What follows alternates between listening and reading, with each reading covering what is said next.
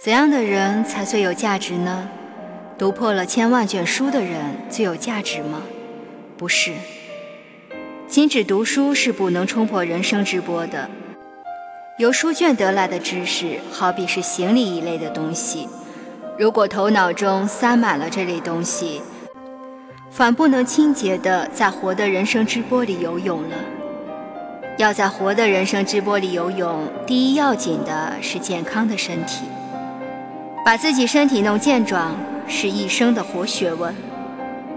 第二要紧的是用自己的意志过活。世间竟有不用自己的意志、奴隶似的过其一生的人呢？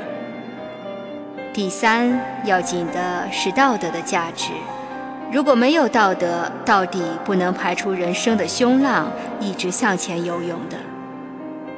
在人的力中，最强的就是道德之力。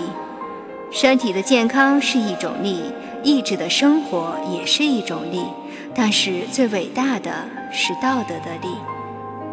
无论身体怎样好，意志怎样强，如果这人无道德的力，他一遇到世间的凶业，就会手足痉挛，不能左右游泳的。